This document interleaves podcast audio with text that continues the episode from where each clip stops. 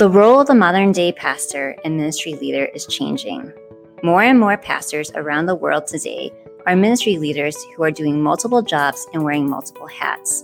They are bivocational or co vocational leaders.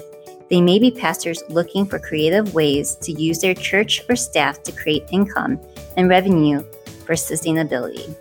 They may be ministry leaders who are looking for ways to launch for profit initiatives or integrate innovation into their organization.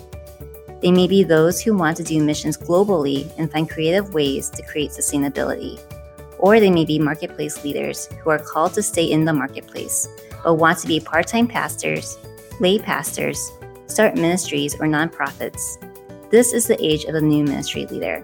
They wear different hats and do different things. They are technologically savvy and global. They are who God is using to make an impact in cities and communities around the world. This is the Entrepreneurial Ministry Leader Podcast, and these are their stories. Well, welcome everyone. It is great to be back here again, and I get a chance to talk with my co-host Johanna over in California. Hi, Johanna. Hi, Tommy. Good morning.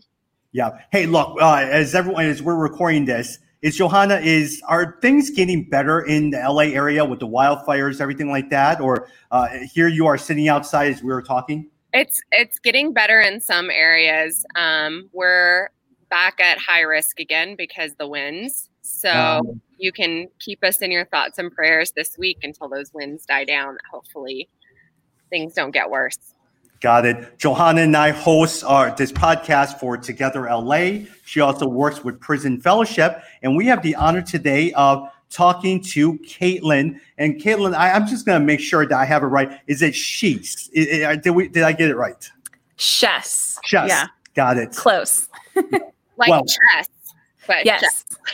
yes. we have the honor of talking with Caitlin Schiess writer, THM student at Dallas Theological Students. Her writing has appeared in Christianity Today, New York Times, Relevant, Sojourner, but more so today, our topic is going to be on her very first book, The Liturgy of Politics Spiritual Formation for the Sake of Our Neighbor, which came out in this past September. But before we even talk about the book, Caitlin, t- tell me about yourself. I mean, you grew up in a military family, you traveled a lot. How mm-hmm. in the world did you? Do all this and end up to what you are doing right now with the passion in politics? Yeah. So, yeah, I was a military kid, grew up all over the place. And then I went to Liberty University from 2012 to 2016. And so was in kind of a, a, like ground zero for like Christians and political engagement and, and some really kind of, by the time 2016 rolled around, very, very political environment um, in some ways that were, were kind of destructive to our community. Um, I think most of us would look back and say that. And so um, kind of had a front row seat to what it looks like when Christians are very involved politically and maybe some negative ways, but also wanted to see what more positive ways there could be for us to be engaged. And so um, then I started seminary in 2016, which was kind of an accidental thing. I thought I was going to go to law school and then God really intervened and directed my path to seminary. And so, really, like last minute, kind of made that decision and um, showed up at seminary and thought, okay, I'm leaving behind all of my interests I'd had before in law and in politics and instead you know kind of found myself in the midst of a really divisive election in 2016 right as i started seminary and having people who were interested in someone with a little bit of that political background talking about it from a theological perspective and so started writing and kind of didn't expect that to continue to be my life but then after a couple of years of that especially kind of diving into it um, theologically and, and kind of in my studies really started to feel like this is kind of what it's going to be for for my life i think Now, Caitlin, is that a new discussion? I think a lot of times you, I'm reading your bio, you went from government over into American history, mm-hmm. and then now you're taking this uh, to THM, everything like that. Is the intersection between faith and politics is a brand new discussion? Are people wrestling with it? Are there a lot of people uh, talking about it? Yeah, I mean, I think Christians have wrestled with it for pretty much all of our history. That's one of the things that was really exciting being in seminary in a context where I was learning a lot more about church history than I ever had before. Whereas when I was in college, I was sort of, you know, seeing one version of Christians engaging in politics and kind of like most of us assuming this is what everyone has always had. We've always done things the same way. And then learning history and, and realizing you know, wow, there have been Christians fighting about these topics for a really long time. We've had Christians in very different um, situations in terms of how much political power they had or didn't have. And so, honestly, it, it was the melding of those two worlds that made me realize not only do we have we need to have this conversation now but we're really missing out on the wealth of resources we have through all of christian tradition and history if we think we have to figure it all out by ourselves with only the things we have today we actually have you know a wealth of resources from the past that we should draw on yeah that's that's fascinating and i love to think about you know i haven't really thought about all of the wealth of information that comes from the past um, to help us um, with our decision making in these areas. And I was reading through um, a couple of things you've written, and um, there's one thing that, well, there's several things that really struck me. But I'm gonna read. I'm gonna read you one of your own quotes, um, and then um, and then I have a follow up question. But um, you said in one article that I read, uh, in one way or another, almost any political or moral issue is about the honor and protection of human beings. In reality, every piece of legislation is trying to legislate morality. Every policy issue is based on moral principles and has moral implications. Figuring out how to apply the scriptural principle that God holds all nations and people accountable for the protection and honor of human life in political discussions today is tricky, but it must be attempted. So, how do we do that? yeah, it's really hard. Um, part of the reason I wrote that you know those few sentences was because sometimes christians will pit certain issues against other ones and say you know i'm dealing with a moral issue and you're dealing with a political issue right. and part of what they're trying to say usually is i'm dealing with an issue we should all be able to agree on and you're dealing with this divisive political issue instead of realizing that every political question in some way or another deals with not only the presuppositions that we bring to that space with us. We're seeing this right now with a supreme court you know nominee who's being questioned about her faith and how it relates to her you know work as a justice. Those kinds of questions are true of everyone whether christian or not. Um, but kind of really being honest about the fact that we bring our whole selves into you know the when we go to make our ballot when we go to church when we go to the grocery store in our school and recognizing that um, just so that we have a fair playing field for when Christians have these conversations. For example, with the upcoming election, a lot of Christians are saying, "Okay, I really care about the unborn, and I really care about um, you know immigrants and refugees, and I really care about um, issues of racism, and I really care." And the assumption is that those have to be pitted against each other, and you have to find the ultimate one, and then that has to determine everything else. And that's just not that's that would be really great if it worked that way because it would be really simple and we could find maybe clear answers. Um, but instead of kind of saying my issue trumps all the other ones, to be able to say, okay, every election, not just the presidential election, I'm going to have to weigh a ton of different things. And I might decide at the presidential level that this issue is the most important because of the moment that we're in or the power the president has as opposed to other kind of elected offices. But then maybe lower down the ballot, in my local area, I know something about what's happening or something that's really important at this particular moment. And so a different issue will become the primary one that causes me to vote, you know, differently down the ballot. And we as Christians have the freedom to know that because politics is not you know the god that we are serving it is not the thing that is going to ultimately you know really restore and redeem creation i think it gives us the freedom to be strategic in voting for things for different reasons with different motivations trying to seek all kinds of different good things instead of trying to pick one that's the the focus 100% of the time. There seems like there's this tendency, um, and and I grew up in a very you know Christian, conservative, evangelical, homeschooled Southern Southern family, and it wasn't until I started working with um, International Justice Mission and I moved to DC that I began to see, whoa, not all Christians are Republicans. I literally didn't know that until I started working in in um, in in human rights in in in in DC. And so, but it just seems to be that there is this sort of like black and white thinking. That's what I call it um, mm-hmm. among uh, many people um, out there on both sides. It's, it's not one or the other, but it is. It's it's like this or this. Yeah. And if you step outside of that, then I mean, I can remember being told you can't be a Christian and a Democrat. Mm-hmm. I was told that a lot growing up. Mm-hmm. That black and white thinking, and then um, and it is sort of difficult and tough to wrestle with gray areas because yeah. the gray, there's not a, necessarily a lot of resolution there. Um, and mm-hmm. you have to just really trust yourself and trust your relationship with God and trust, you know, all of that. And and I love that there are people like you out there who are helping educate us and guide us uh, in dealing with the gray because that's really what we need, you know. Mm-hmm. Um, you talk about um, when I go to this, you talk about work as being both creational and anticipatory. What does that mean, and how does that relate to politics?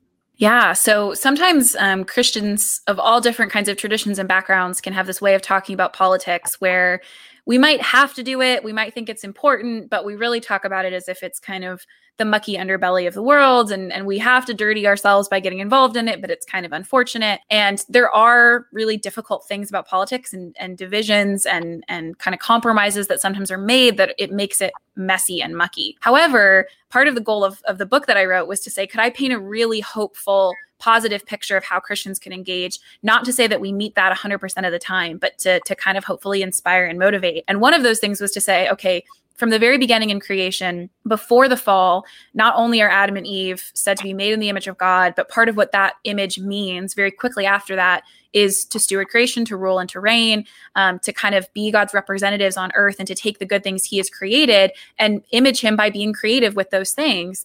And I think that includes things like gardening or like whatever we might imagine of Eden, but also of just creating communities. And and that will that's the kind of work that a lot of politics at its basis should be is a flourishing community that requires some norms to function. Um, in a sinful world, it will require us to kind of restrain people from harming each other. That wouldn't have been necessary, obviously, in, in creation, but just what it looks like to create a community. And then to see that really mirrored in revelation where we don't have a garden we have a city the the the city of jerusalem coming down from heaven and this beautiful picture not only of like wow you know god is with his people there's reconciliation that's beautiful um, but also the image of a city then is also an image of human community and creativity and and them doing kind of the thing that was given at the very beginning but in its fullest sense not to just have redemption kind of revert us back to the beginning but for redemption to really hopefully I, believe kind of bring things in from creation that if we've been faithful to do justice to you know restore families any of those things that really witness the kingdom of god in some certain sense will be carried into eternity appropriately perfected and redeemed and if all of that's true then that gives a lot more significance to our work today as opposed to if we just think well it's all going to burn so like what are we going to do you know and Caitlin, you've been a huge history uh, study of mm-hmm. American history. What are some of the lessons? What are some of the pivot points? What are some of the key points or defining moments as you look at the political system that we had, as you, that really appeared to you as you look at our American? Yeah, history? I mean, I think a lot of my focus has been in the later history in terms of um, how American Christians have engaged politically in just the last fifty to one hundred years, and I think one of the lessons when we really kind of start studying that history, one is we haven't always had the same relationship to government and to political power that we have now. Um, and that's important to learn on a really broad historical scale if you go back even to like the early church and all those kinds of things. But but I think it's important to realize that even the situation we're in now is a little bit unique for American history in terms of there was a period after the sexual revolution where evangelicals in particular were both kind of concerned about the way culture was going and also suddenly became more politically involved. And one of the lessons and I talk about this in the book that's important is a lot of times the story that gets told is you know Roe v. Wade happens evangelicals are really concerned about abortion so they become politically active. And i'm sure that that may have been true for some people. There might have been people who weren't politically involved until then. That's possible. But the real story by you know people who were really in the room with the moral majority religious right sort of people the story is the irs revoking tax exempt status for segregated schools. And the reason that knowing that kind of history is important exactly. is yeah. It's yeah. not just to be like, we were bad. it's not just to be like, let's all remember this this evil thing, but to to recognize that there are always going to be um, you know, sin that infiltrates our own communities and our systems and our own hearts, and to be honest about maybe some of the political power that was gained through that kind of history is not the kind that we want and using that history to then help us make sure as we go forward that we're not captivated by those same kind of impulses that wanted to protect things like tax exempt status for really a really wrong thing for schools that were segregated. Um, but if we tell ourselves a version of our story, I was just talking to the to the women in my church about this. in Acts when it's like retelling the Jewish people their own story very early on in that of saying like you know not only have you had this relationship with God but here's how you treated the prophets here's how you because knowing your own history matters if you don't know your own history then you won't be able to move forward in a, in a positive way and you won't realize how your history is shaping what you're doing now. You think you're just kind of making your own decisions doing your own thing but you're shaped by your own history. Um, and so for evangelicals to be really honest about that is hard. I understand why but it's really important. I was just going to ask you that. Are like when you talk about that history, because that's a new history that I just discovered uh, um, a few weeks ago um, with the moral majority and and um, the wanting to pull funding from from the segregated schools. When you share that in the in an evangelical community, what are the reactions you get? how do people respond? Yeah, I mean, it's it's interesting how committed people are to a certain form of the story. And so some people are pretty defensive about it. Um, I heard from someone recently that was really concerned that telling this story would reflect badly on pro-life activists today. Like you're, you're saying something bad about them. And and I wanted to be clear, like I, am not saying that any of those current people are secretly trying to have segregated schools or, or anything like that, but that it's helpful for them to know their own history. Um, and that's not just true of this particular thing. That's true of you know the American church's relationship with with racism over you know all of our history and and again like the most segregated, not just our schools but our churches. Um, but I understand why it's painful, and I try I, I really try to be empathetic because I have found it's not difficult for me because of my disposition or what I, I don't know my personality. It hasn't been as really difficult for me to face some of this history.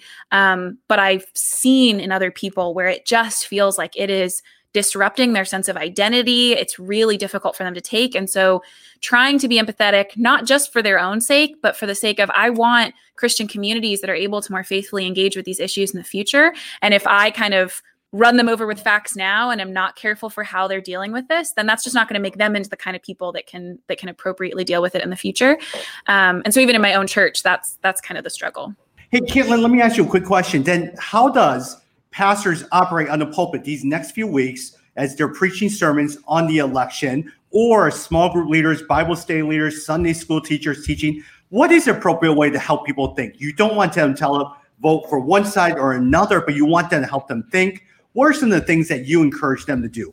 Yeah, you know, one thing that's funny is that in the past, a lot of times churches have been places where people could get voter registration information, or they could be kind of given resources for getting access to the polls if someone needs to drive them or those kinds of things.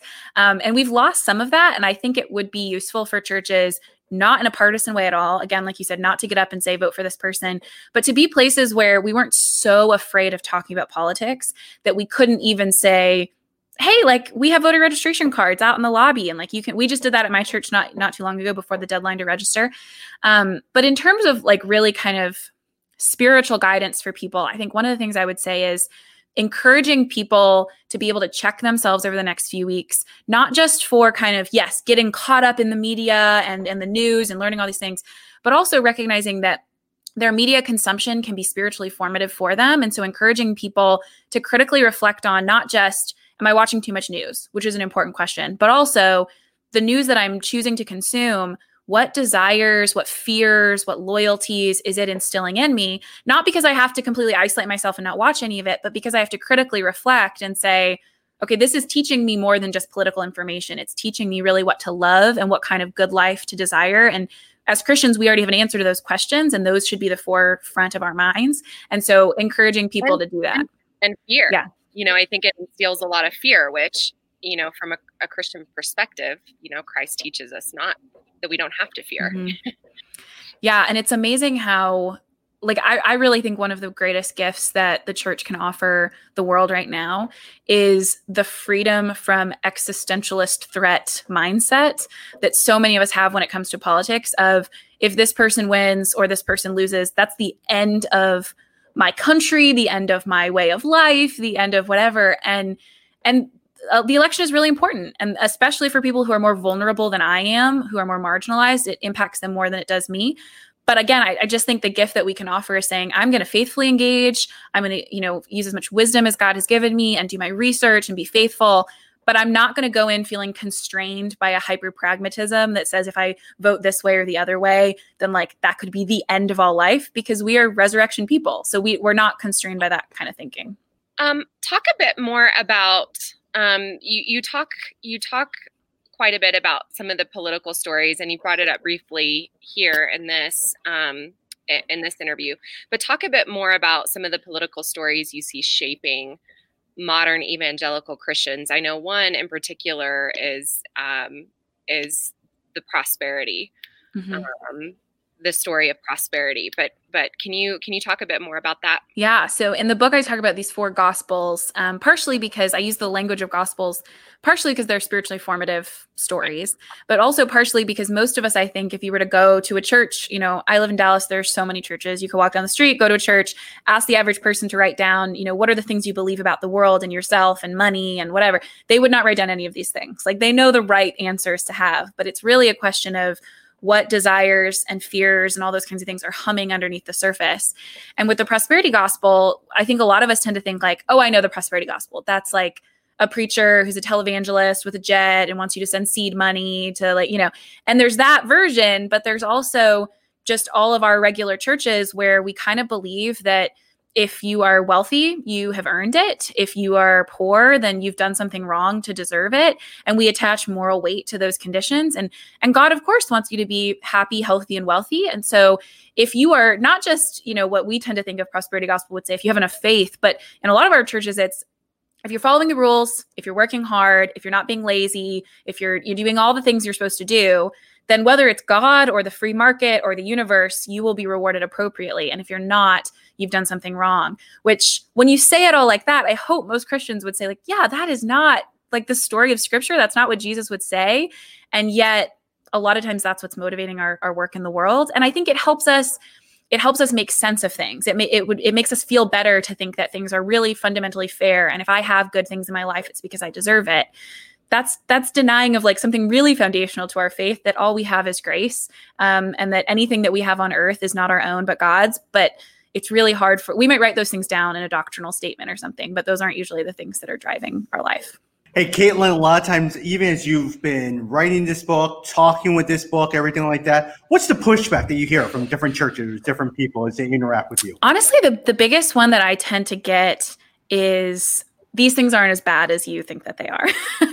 That like you're being a little too harsh you know things are things are not that bad and um and i did try in the book and, and i really a lot of times what i'll say to those people is i hope it's helpful for you in your context if you think some of these things you know i have diagnosed as too serious of an issue maybe that's true in your context and i hope there's still something helpful here for you but I do think part of what is going on is like we're in a strange spot when it comes to the American church, especially for evangelicals. And I think some things are kind of crumbling around us and it's really scary. And it feels better to try and just hold on to things the way they are and insist that everything is okay.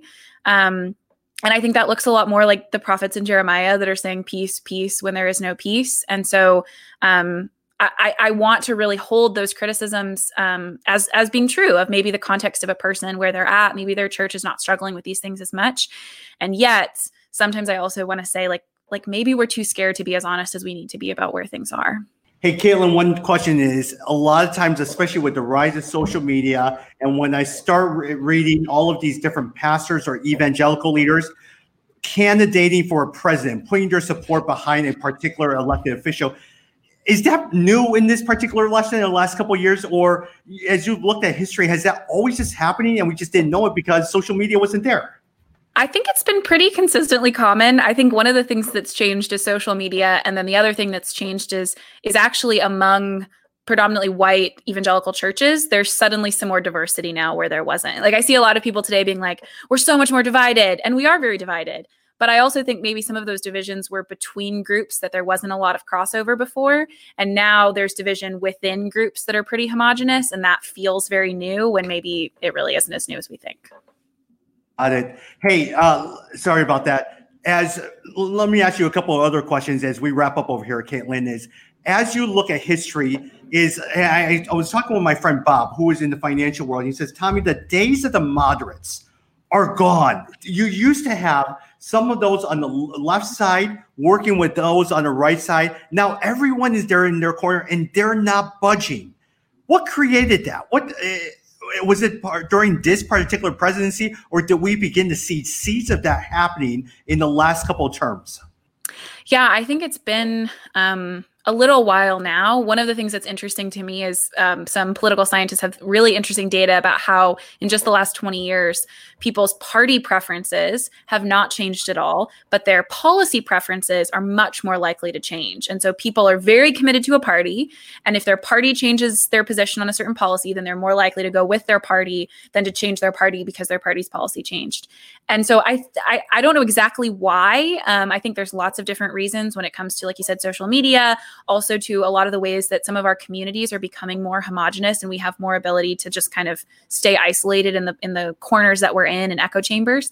Um, but I also think part of it is just, you know, as people, I think are declining in their church participation especially as christians are are kind of you know growing up in the church and then leaving i do worry that there is some element of this that is we no longer have a lot of us this shared overarching story about the world that tells us what's valuable and our place in it.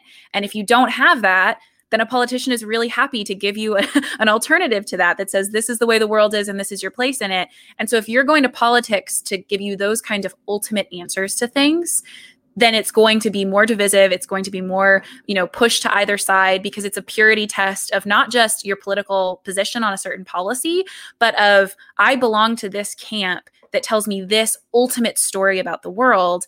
And that's that's really terrifying. And it's terrifying especially i think when christians get involved in that people who proclaim to be followers of christ because we might be able to be a part of a party we might be able to vote a certain way but we don't have an ability to submit the story of the gospel to a political party that will that will give us ultimate claims about reality. Got it. Hey last question caitlin. A lot of times i'm going to ask you to put your consultant hat on. If you had to speak to a group of baby boomers, what would you say to them? Mm, you know, I, I, I, I, think one of the I think the thing that I would say is um, my generation is really excited about some things changing politically and in our churches, and yet my hope is that a lot of us are motivated not by just being the young people who feel like we have all the answers and are excited to change everything. But I think a lot of us are motivated by wanting to see some things change and looking farther back in history to kind of ground ourselves and feel rooted in something bigger than ourselves. And I think that's something that generationally we should be able to that that could be the place of common ground for us to work together is not just you guys messed up and we feel like, you know, we're the ones that are going to fix things. I do think there are people my age that have that approach and I don't think that's particularly helpful.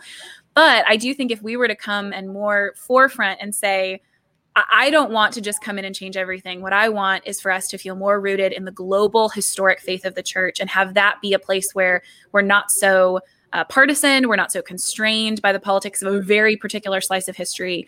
Um, and would you would I feel like that's something you would be able to join me in? If you were talking to millennials and Gen Z, what would you say to them? Honestly, I think I would say the same thing. I would say a lot of us feel unsettled and unrooted. And the good news is that you don't have to leave the church to find something that is faithful in its engagement in the world and careful and justice oriented. And in fact, you might not find that by leaving and finding the super hip new church. You might find it by looking back in history and more rooting ourselves in in what Christians have done for a very long time. Mistakes as well, but lots of really faithful work uh, for justice in the world. And I think too, you know, an element of shame. You know, I read this really great post um, recently that said you don't have to vote the way your parents do, and um, yeah. you know, coming out of a out of a conservative where I was told certain black and white things and taught that, you know, I think um, still unpacking even that shame that could come mm-hmm. with wanting to explore a different different, yeah. um, political theologies and um, you know all of that kind of and looking back at the history because that is definitely not something that we were necessarily yeah. taught um, but you do have to to acknowledge that shame and overcome it and still say i'm i'm still loved you yeah. know yeah. agree or want to forge my own path you know yeah yeah well, as we wrap up, the book is The Liturgy of Politics Spiritual Formation for the Sake of Our Neighbors uh, which just recently came out. And Caitlin, thank you for your time. Thank you so much. This is so fun. I loved it, Caitlin. I can't wait to, to talk to you again. This was so awesome. Thank you. Well, jo- Johanna, I mean, Caitlin, we're going to have her on again. We're uh, going to do work with Carl K.J. Johnson, the C.S. Lewis Institute, as well as your professor, uh, Darrell Bock, and we're going to talk about the QAnon effect and this whole phenomenon that has affected the church and uh, the negativity it has created as well too. So looking forward to having you back on. Thanks. All right, we'll talk soon, everyone. Thanks for joining us for this week's episode of the Grow Center's Entrepreneurial Ministry Leader podcast. To stay connected, make sure you subscribe to the Grow Center channel, rate and review this episode, and make sure to share on your social media platforms. We would love for you to follow along with the Grow Center on Instagram and Facebook at Grow Center Network and our website at www.thegrowcenter.com. See you next time.